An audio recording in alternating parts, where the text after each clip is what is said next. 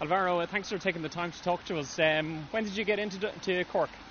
Uh, yesterday night. oh, yesterday very night, good. yeah. So you haven't had a chance to play the course yet, no? No. Well, yeah, I have, I have played. I have played. I have played uh, 18 holes already. Oh, and, very uh, good. How did you play? I play good. Yeah. I play okay. I mean, it's only it's only Tuesday. Yeah, exactly. Yeah, you don't want to use up all the good shots. Well, I Um, was thinking. What do you think is going to be important this week in terms of what parts of the game are going to be important? Well, I mean, uh, from the tee, obviously, there are few blind shots, so you need to be precise from the tee. Yeah. But uh, obviously, the key is going to be the the second shots. Second shots, Yeah, okay. to the greens, the shots to the greens.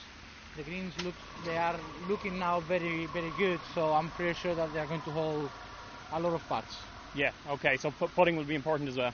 The, well, normally it's the most important thing anyway. Yeah, yeah. But what I want to say is the golf course from the tee is not that tough.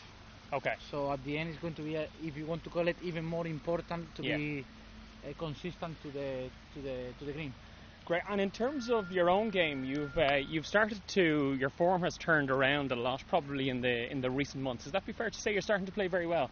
Well, I'm starting to play better. Yeah, I mean, obviously, 2013 wasn't a real full year because I started playing in April after an injury, and Yeah. it's always difficult to come back. Uh, but I would like to think that I'm coming back to my old level. Yes, Very good. in very good. 2014. Okay. Well, listen. Thank you very much for talking to us, and best of luck this week. We'll all be rooting for you. Thank you very much. Thank you.